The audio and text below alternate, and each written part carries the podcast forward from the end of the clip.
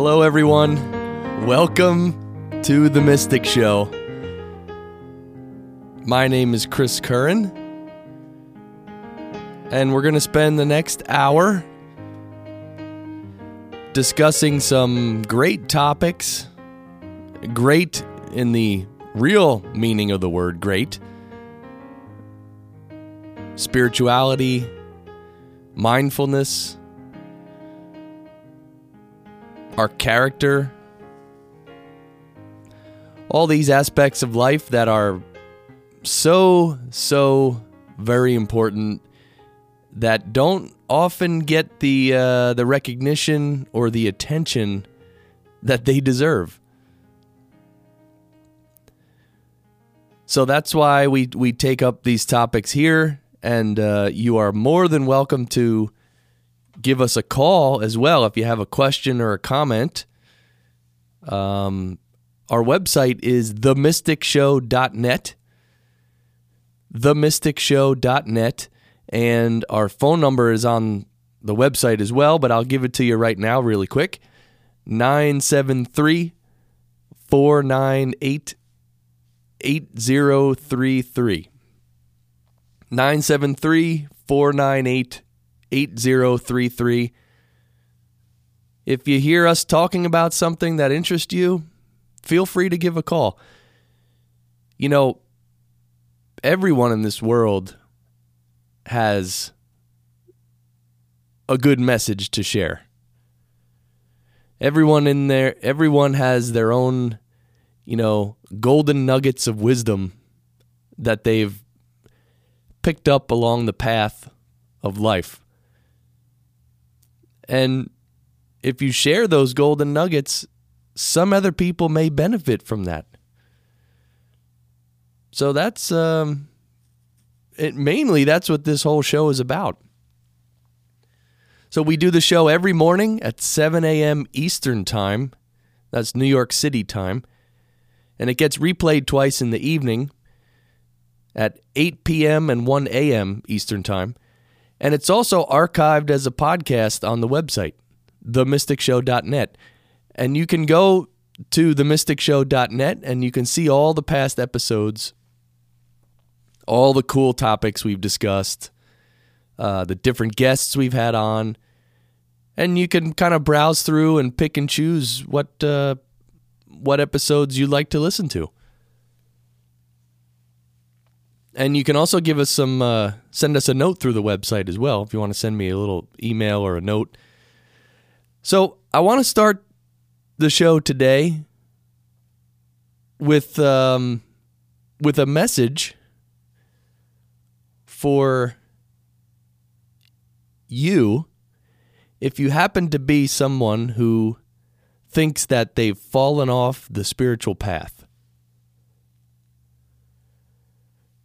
So if you think that you've fallen off the spiritual path, you've done something wrong, you're you're not living life properly, you don't know what to do, maybe you don't have the discipline to do what you should do or what you think you should do. I just want to tell you that the spiritual path First of all, it's different for every person.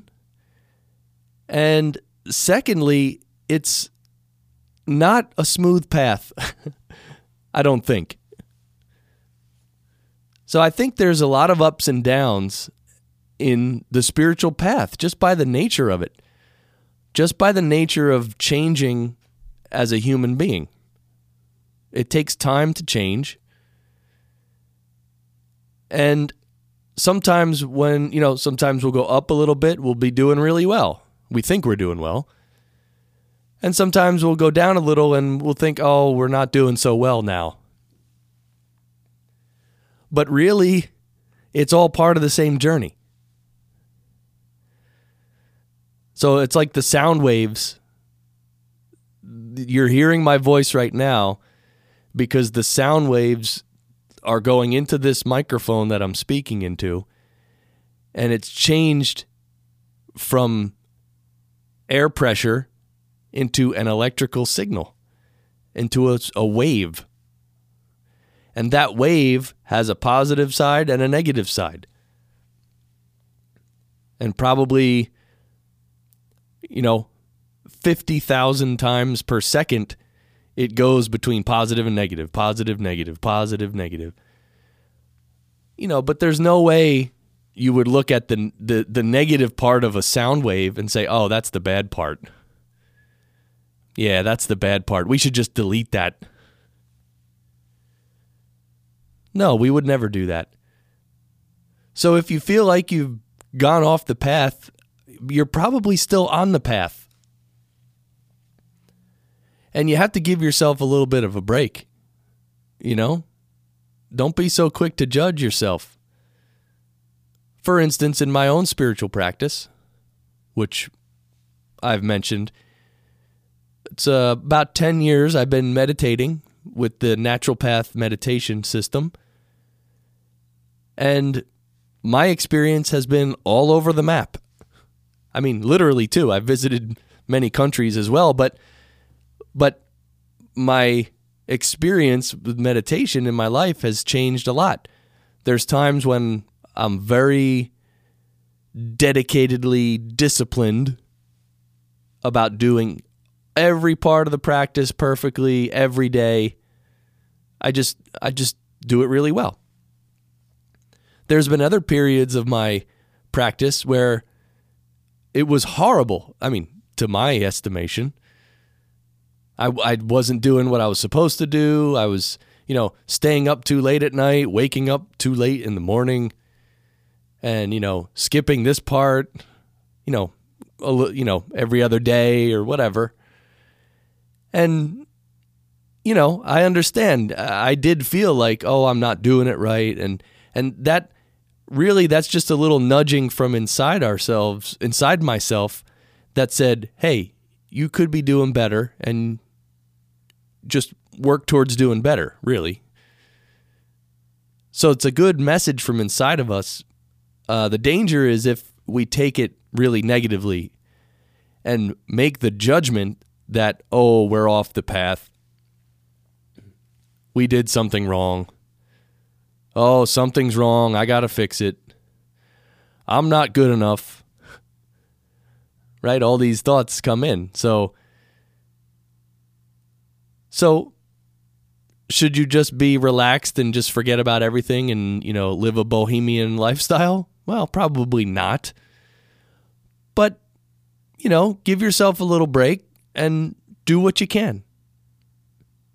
Whatever you're doing, just do it well. And maybe try to improve it just a little, tiny bit. And really, the, the whole idea of thinking that you're off the path, that is just a completely wrong notion. because every human being is on the path all the time. That's what life is. Life is the path. So if you're alive, you're on the path. And it's not, you know, lying to ourselves to say that. It's true. Now, you may be doing really well at the moment, or maybe not so well at the moment, but it's okay. If you get upset at yourself, then that just hurts everything. Hurts yourself, hurts others. It doesn't do anybody any good. So that's just a little word about uh, for you if you think you've somehow off the path or or you know halfway off and halfway on or whatever you want to whatever you think. So now we're going to just jump right back in to our chapter of the book Byways of Blessedness by James Allen. He is uh, one of our favorite mystics. He lived in England, UK. And we're on chapter 8, which is called Seeing No Evil. So it's chapter 8 called Seeing No Evil. And let's just jump right in from the book Byways of Blessedness by James Allen.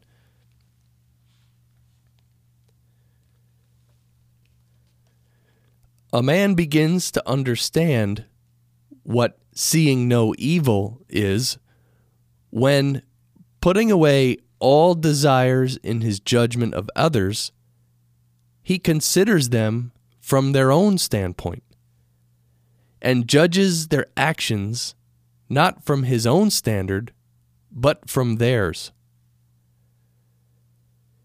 It is because men set up arbitrary standards of right and wrong and are anxious that all should conform to their particular standard that they see evil in each other. A man is only rightly judged when he is judged not from my standard or yours, but from his own. And to deal with him thus is not judgment, it is love. It is only when we look through the eyes of impersonal love that we become enlightened and see others as they really are. And a man is approaching that love when he can say in his heart, Who am I that I should judge another? Am I so pure and sinless that I arraign men and pass the judgment of evil upon them. Rather, let me humble myself and correct mine own errors before assuming the position of supreme judge of those of other men. It was said by one of old to those who were about to stone as evil a woman taken in the act of committing one of the darkest sins. He that is without sin, let him cast the first stone. And though he who said it was without sin, yet he took up no stone, nor passed any bitter judgment, but said, with infinite gentleness and compassion, Neither do I condemn thee. Go and sin no more. In the pure heart, there is no room left where personal judgments and hatreds can find lodging, for it is filled to overflowing with tenderness and love. it sees no evil. And only as men succeed in seeing no evil in others will they become free from sin and sorrow and suffering. No man sees evil in himself or his own acts except the man who is becoming enlightened and then he abandons those acts which he has come to see are wrong. Every man justifies himself in what he does.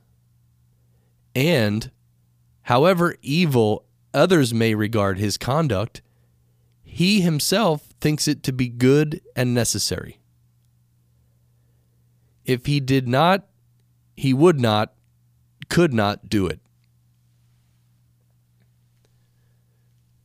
The angry man always justifies his anger, the covetous man his greed, the impure man his unchastity. The liar considers that his lying is altogether necessary. The slanderer believes that, in vilifying the characters of those whom he dislikes and warning other people against their evil natures, he is doing well. The thief is convinced that stealing is the shortest and best way to plenty, prosperity, and happiness. And even the murderer thinks that there is a ground of justification for his deed. Every man's deeds are in accordance with the measure of his own light or darkness. and no man can live higher than he is, or act beyond the limits of his knowledge. Nevertheless, he can improve himself, and thereby gradually increase his light and extend the range of his knowledge. The angry man indulges in raillery and abuse because his knowledge does not extend to forbearance and pain and patience. Not having practiced gentleness, he does not understand it and cannot choose it. Nor can he know, by its comparison with the light of gentleness, the darkness of anger. It is the same with the liar, the slanderer, and the thief. He lives in this dark condition of mind and action because he is limited to it by his immature knowledge and experience. Because never having lived in the higher conditions, he has no knowledge of them and it is, to him, as if they were non existent. The light shined in the darkness, and the darkness comprehended it not.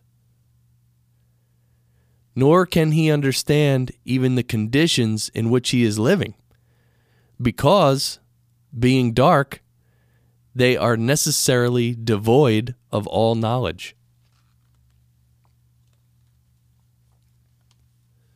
when a man, driven by repeated sufferings, to at last reflect upon his conduct, comes to see that his anger or lying, or whatever ignorant condition he may have been living in, is productive only of trouble and sorrow, then he abandons it and commences to search for and practice the opposite and enlightened condition. And when he is firmly established in the better way, so that his knowledge of both conditions is complete, then he realizes in what great darkness he had formerly lived. This knowledge of good and evil by experience constitutes enlightenment. when a man begins to look, as it were, through the eyes of others, and to measure them by their own standard and not by his, then he ceases from seeing of evil in others. For he knows that every man's perception and standard of good and evil is different. That there is no vice so low but some men regard it as good. No virtue so high, but some men regard it as evil. And what a man regards as good, that to him is good. What he regards as evil, that to him is evil. Nor will the purified man who has ceased to see evil in others have any desire to win men to his own ways or opinions, but will rather help them in their own particular groove, knowing that an enlarged experience only, and not merely change of opinion, can lead to higher knowledge and greater blessedness. It will be found that men see evil in those who differ from them, good in those who agree with them. The man who greatly loves himself and is enamored of his opinions will love all those who agree with him and will dislike all those who disagree with him. If ye love them that love ye, what reward have ye? Love your enemies. Do good to them that hate you. Egotism and vanity make men blind. Men of opposing religious views hate and persecute each other. Men of opposing political views fight and condemn each other. The partisan measures all men by his own standard and sets up his judgments accordingly. So convinced is he that he is right and others wrong, that he at last persuades himself that to inflict cruelty on others is both good and necessary in order to coerce them into his way of thinking and acting, and so bring them to the right, his right, against their own reason and will. Men hate, condemn, resist, and inflict suffering upon each other, not because they are intrinsically evil, not because they are deliberately wicked and are doing, in the full light of truth, what they know to be wrong, but because they regard such conduct as necessary and right. All men are intrinsically good but some are wiser than others, are older in experience than others.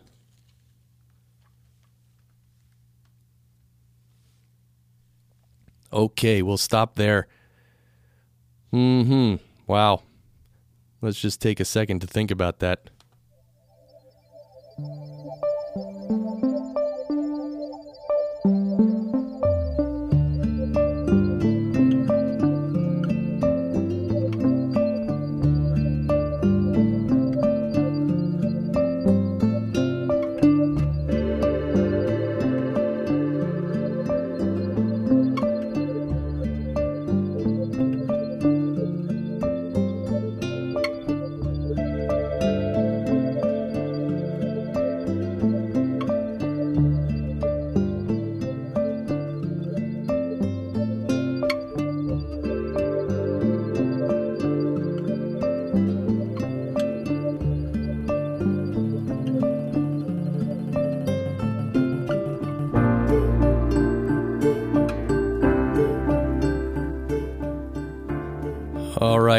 Welcome back to The Mystic Show.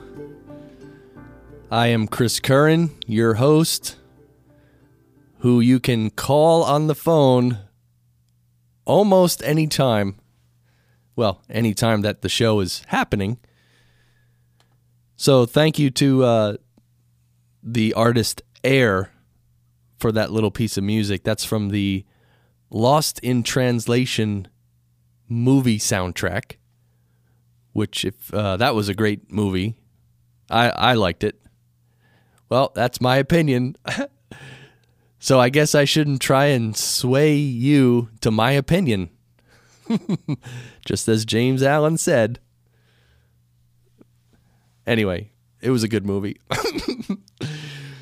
Lost in translation. So yeah, I mean, this whole chapter on seeing no evil is um, we're almost all the way through it, and it's just really, really telling how our own desires really color the lenses that we see life through.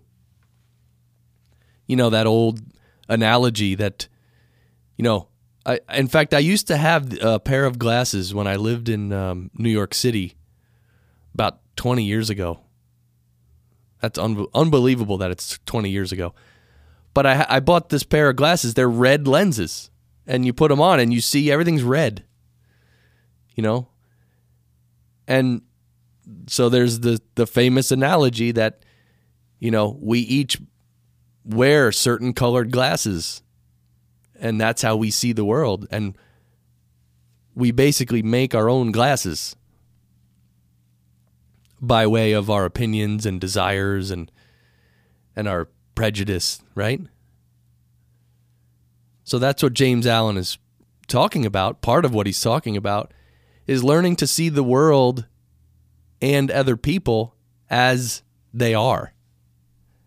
Not how you expect them to be or judge them to be, but see them as they are. And I think that's very relevant on the spiritual path. I mean, I don't know of any saintly person who is very opinionated and judges other people and tries to win them over to his way of knowledge or thinking. It, that's just not the case. And wow, we're actually getting a phone call right now. Hello, welcome to the Mystic Show. Who's this? Hi, Chris. This is Satya again. Hi, Satya. How are you? Good. Good, good. So, uh, yeah, we're live on the air. I just have to tell you that just to make sure you know. So, yeah, yeah, yeah. I was listening to uh, James Allen's uh, "See No Evil." Like, it so wonderfully explains, you know, today's politics. I just wanted to say that.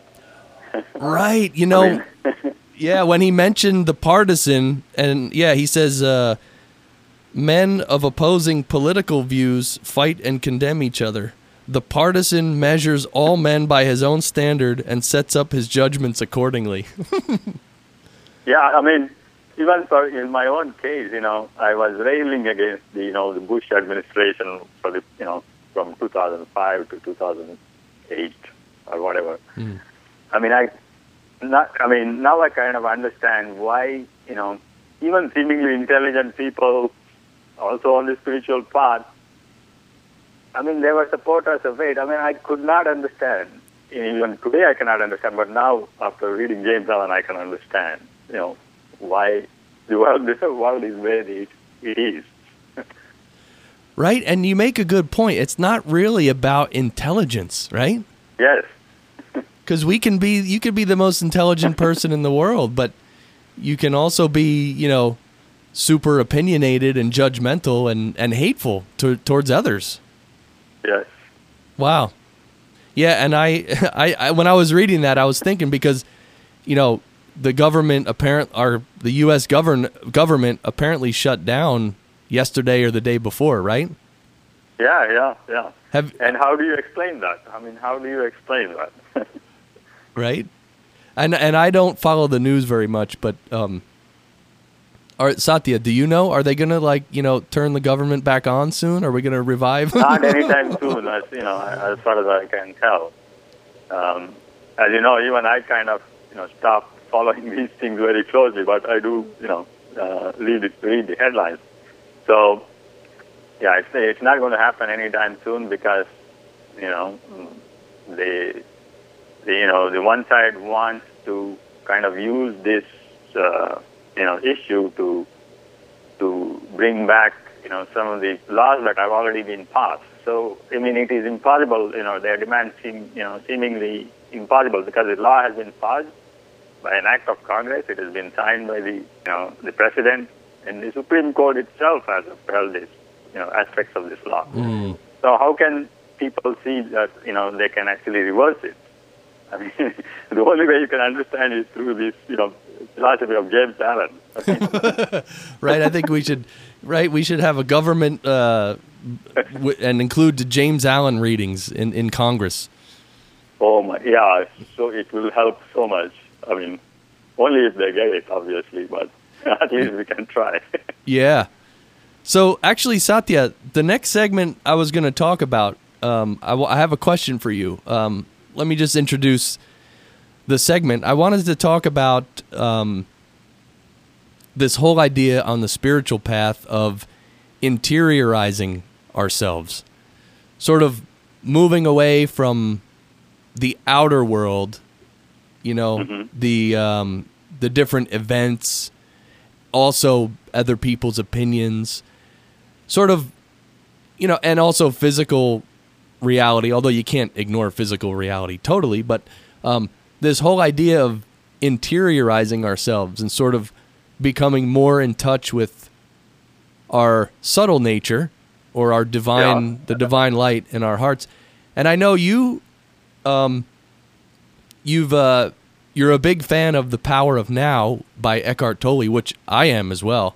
And Yes. and he talks a lot about mindfulness and and you've we've talked about mindfulness before so what do you um what can you say about being mindful and interiorizing yourself i mean you're obviously on the path is are, is that something that you're uh experiencing Yeah, I mean, I think yeah, it helps in in so many ways. I know I found, um, you know, even for seemingly mundane tasks, you know, that are so boring.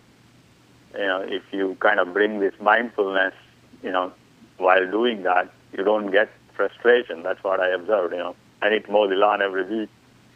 Not so much now because you know it's not growing as much, but especially for example in the summer. I mean, it, you know, you just go back and forth, back and forth. It's so mundane, but you can make it a little bit, you know, not so you know boring by kind of bringing this uh, mindfulness to it, or even you know cleaning bathrooms, for example, every week. You know, we do it ourselves.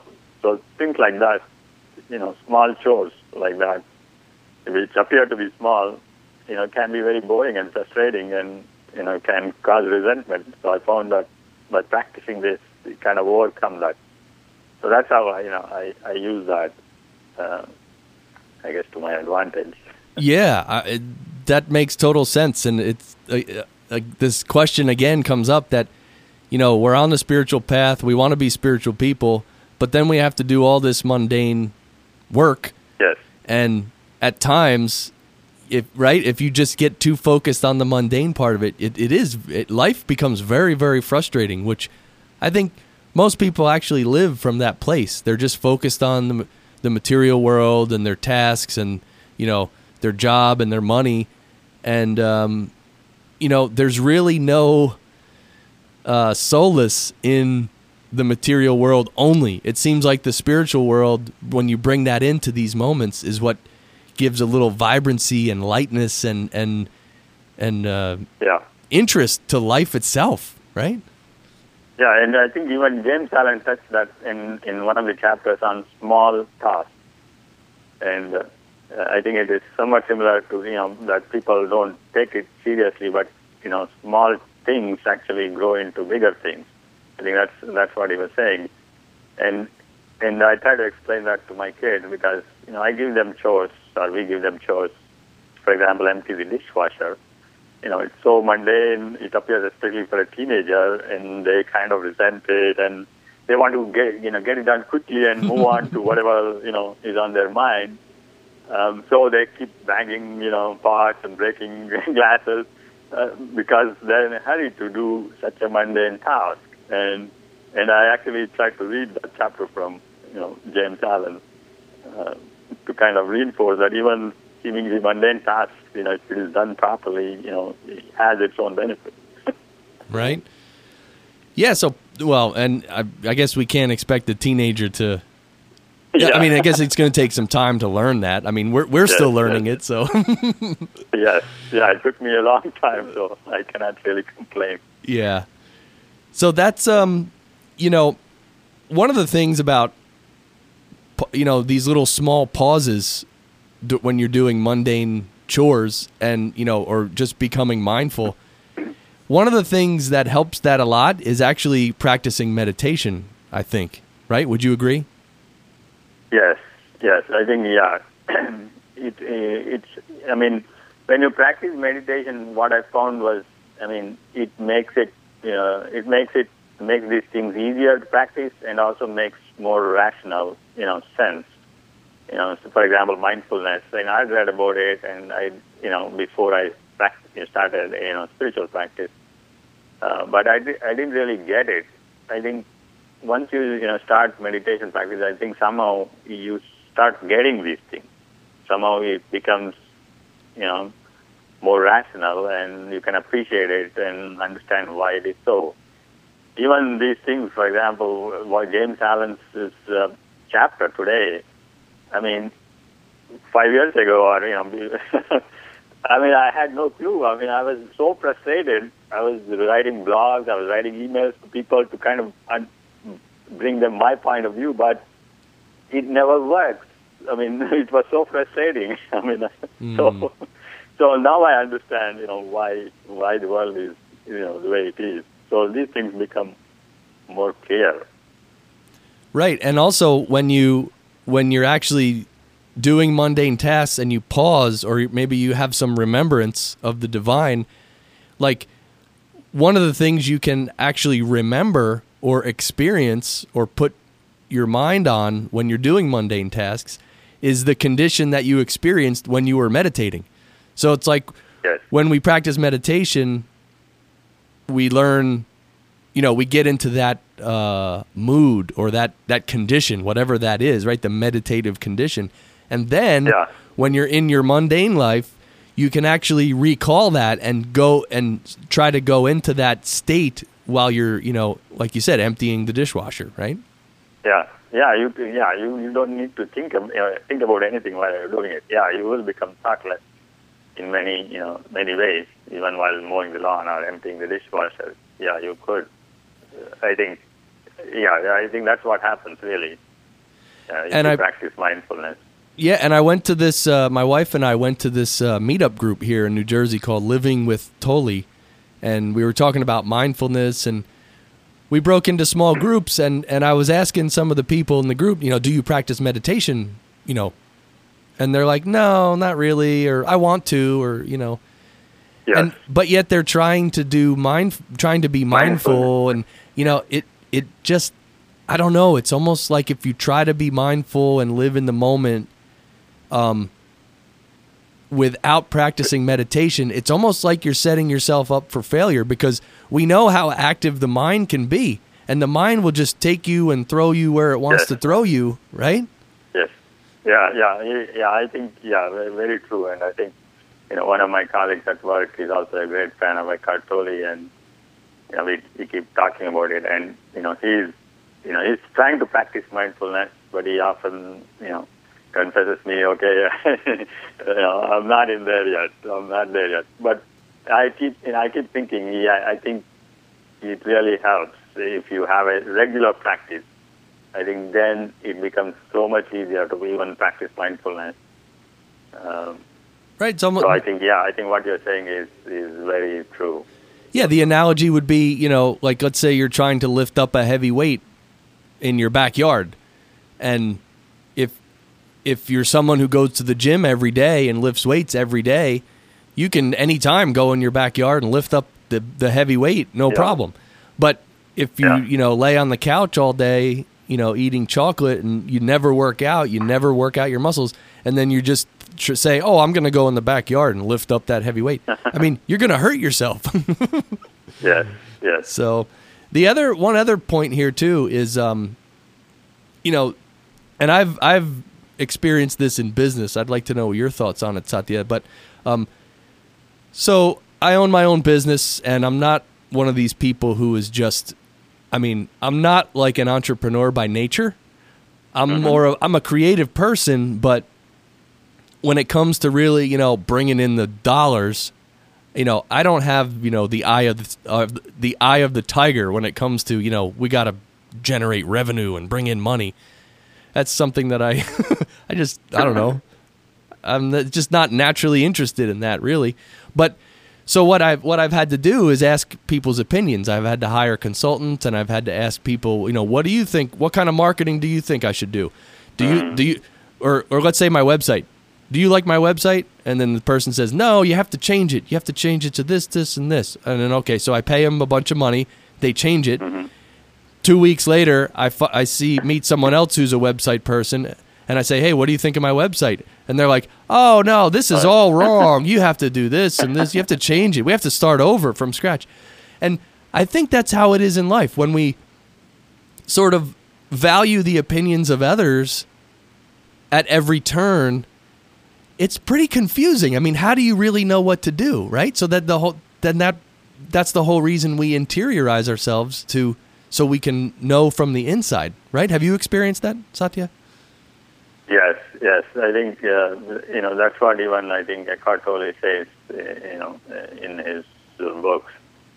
um, is you know once you once you go within and then and then try to think of these things, or if you're you know already into the practice, or if you're practicing mindfulness, uh, and then think about these things, the right answer will come to you.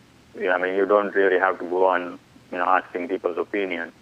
Um, so you, you kind of get a gut feeling that this is going to work.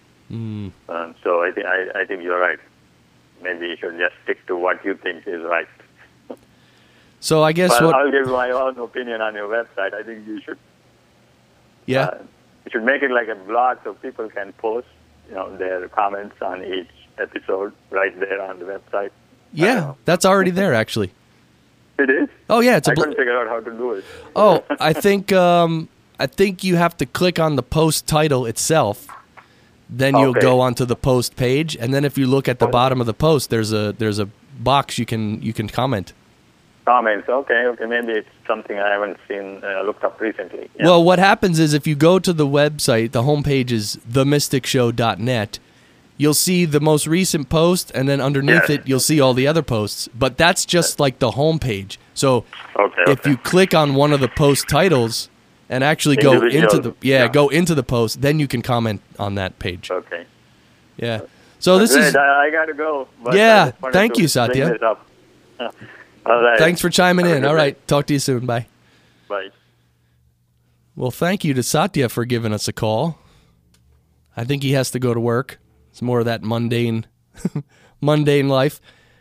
And yeah, so I think I think the uh, the outcome of that conversation is that I think everyone in the U.S. government and in the Congress should uh, be meditating every day, and and receiving insights from inside themselves instead of uh, from everyone outside themselves. Anyway, of course I'm joking. So we'll just take a quick break. We'll be right back.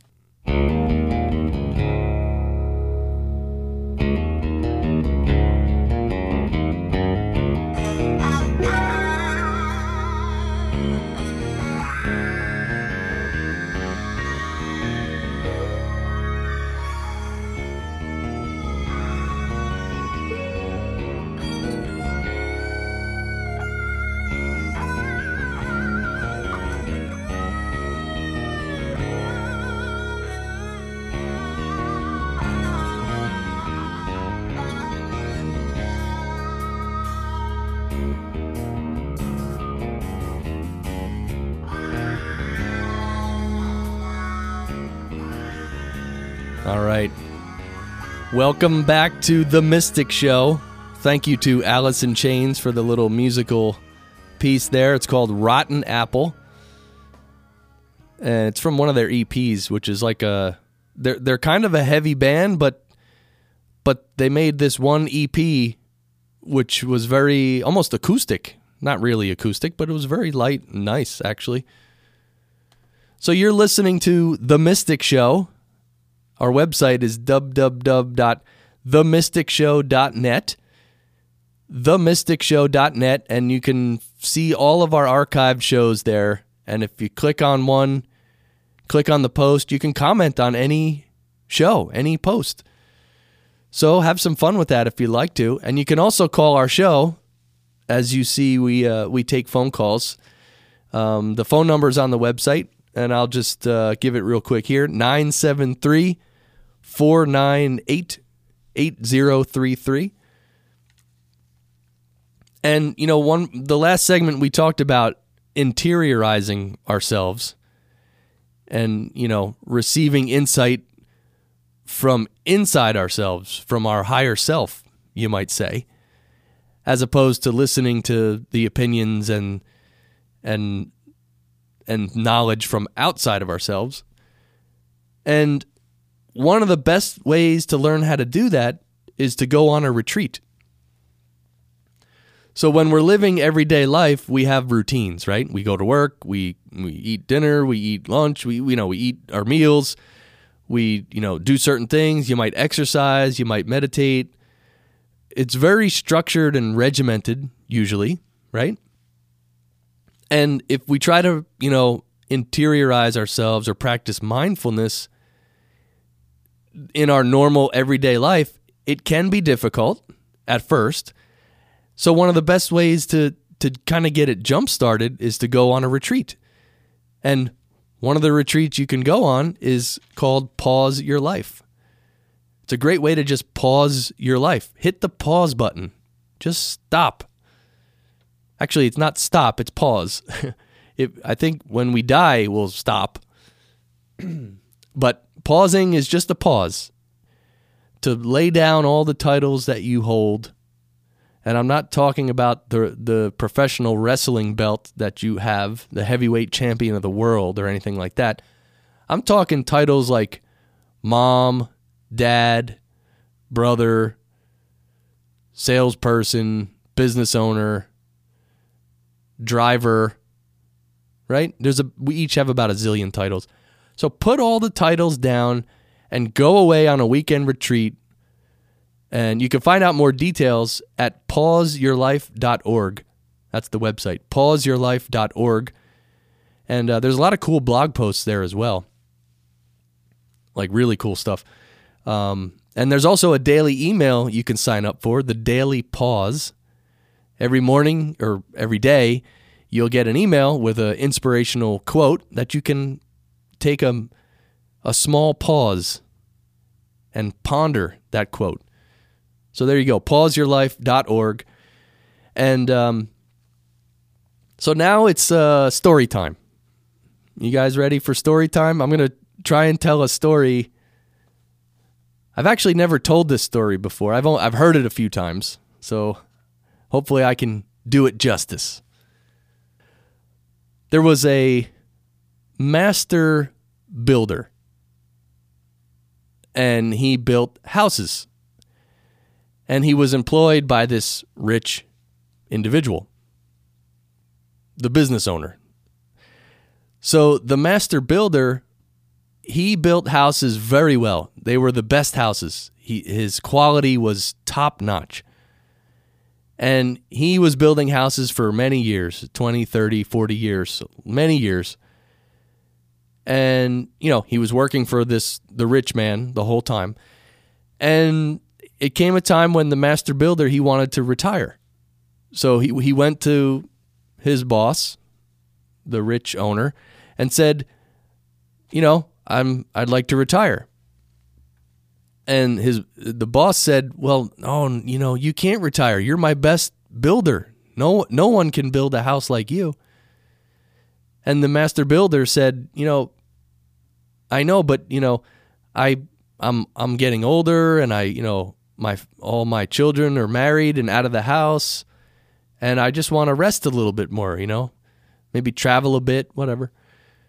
So they kind of talked about it for a little while, and then the the boss said, "Okay, but one one request, and and please uh, please please don't refuse me." And the master builder said, "Okay, what what is your request?" And the the rich business owner said, "I want, excuse me, I want you to build one more house." and then you then retire. And so the master builder said, uh, "Okay, mm, all right, I'll do it." So he started building this last house, and he wasn't really his heart wasn't in it. He wasn't doing as great of a job as he normally would. He was kind of just, you know, getting it done. Kind of like whatever, let's just get this last one done. You know, which was not not his style at all. He was always like a perfectionist, a master builder, right? So finally, he finishes the last house, and again, he didn't really. It's not up to the quality. It's it's it's okay. It's not that great. And he goes. He brings the key to the house to the the rich boss, and he says, "Here you go, boss. The it's finished." And the boss says, "Oh, the house is it's all finished." He said, Yep, it's all finished. And then the boss took the key and he gave it back to the master builder. And the builder said, What is this? And the boss said, You know, I wanted I wanted you to have this house. I want uh, you were building this house for yourself. I wanted to give this house to you. So that's the story and and okay, so what does it mean? You know, obviously the guy built these great quality houses for his whole life. But it's almost ironic that the last one he built, which was not nearly as good, was even mediocre or less, he ended up being his house. So he was building it for himself. And that's that's kind of one of the messages from the story is that everything that you are doing in your life even though you may think you're doing it for someone else in reality in the end and in your your spiritual existence you're really doing it for yourself so when you go to work every day and you put your heart into it and you work really well and you do great work and you treat people well, that's good for you. You know, you benefit from that because people know you as a good person. You you are a good person. You don't create all that bad karma and samskaras and all this. And you're able to be happy because you're doing the right thing, you're being honest and doing you're putting your heart into it. Whereas if you think your job is just, you know, hey, these people owe me a paycheck, and you just kind of go into your job and, you know, do as little as possible in, you know, you're not, you don't care about the quality of your work. And you try to just, you know, get around, you know, try to get out of responsibilities to do more work I mean, think about how that reflects on you. Think of how you feel about that.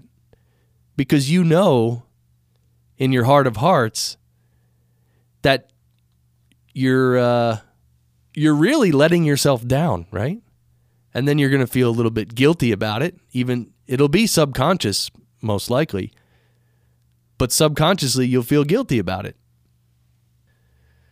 So whatever we do we're in in reality we're really doing it for ourselves. So that's why it's been said whatever you do or the, I think the famous quote is something like if anything is worth doing, it's worth doing right.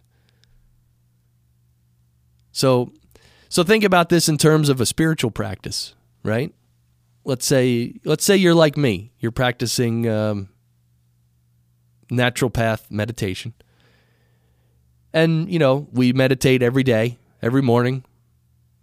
We uh, we we do meditation. Each person individually, you know, in their own home. And let's say you do your morning meditation. You know, you kind of just do it, and you know, okay, you're supposed to do 30 minutes, but uh, you can do 20 minutes. Nobody's really looking. And you kind of just you know you're sitting there and you have thoughts the whole time and you just don't really care and whatever. Hey i did it. And it's like like a checklist item.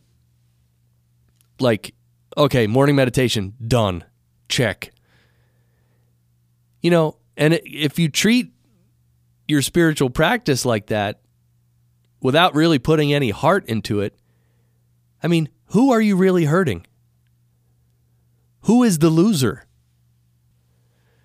So the other way to go about it is if you're doing any spiritual practice or religious practice or any anything like that, if you put your whole heart into it, if you try to do it the best you can,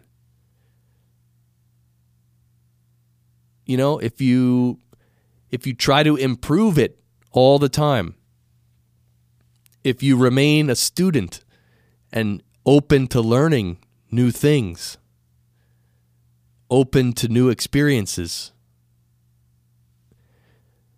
Then there seems to be this, you know, life, this um, vibrance that comes into your spiritual practice and your life. Because again, like like I said, if you go to work and do a really good job at work, you feel good and you're happy. Same thing with the spiritual practice. If you do it properly with all your heart, sincerely, I mean, how how much are you going to benefit from that? So much. And how happy will you be?